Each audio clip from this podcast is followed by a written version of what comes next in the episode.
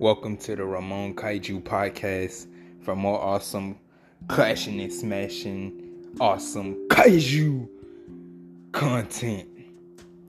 Go to Spotify, check out my podcast. Yes, it is free to follow for those who are interested in joining the Ramon Kaiju podcast. Stay posted for more awesome kaiju content. Girl. What's poppin', Spotify Nation? I'm back again with a new podcast episode. This one I'm gonna call it the Kaizen Theory. What I mean by this is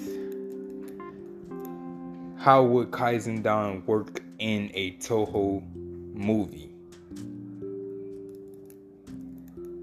Could he be the villain? Could he be a protagonist? That'd be a great question to ask as a kaiju fan, as a fan of Toho, as a fan of Godzilla. I think Kaisendon will work best as a villain since he shoots out poison.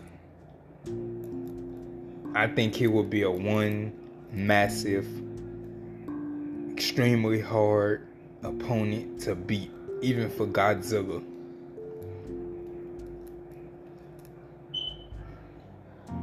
Now, could I see Kaisendon playing into the Shin Godzilla universe? I think so. Even if Shin Godzilla was to become a protagonist, I still think Kaisendon could be too much to handle. It would take more than one kaiju to bring him down due to his massive, extremely massive size. Because he is 229 meters. That's that's humongous. It'll be interesting. Hopefully, Toho will put Kaisendon in a movie someday. I hope Toho is making a new kaiju movie as we speak. Hopefully, they can bring Shin Godzilla back. But the Kaisendon theory, I think he would be more of a antagonist than a protagonist because he shoots out poison and I think his intentions, the way I'm looking at him as a character, I feel like he would have bad intentions. But who knows? That's just the Kaisendon theory.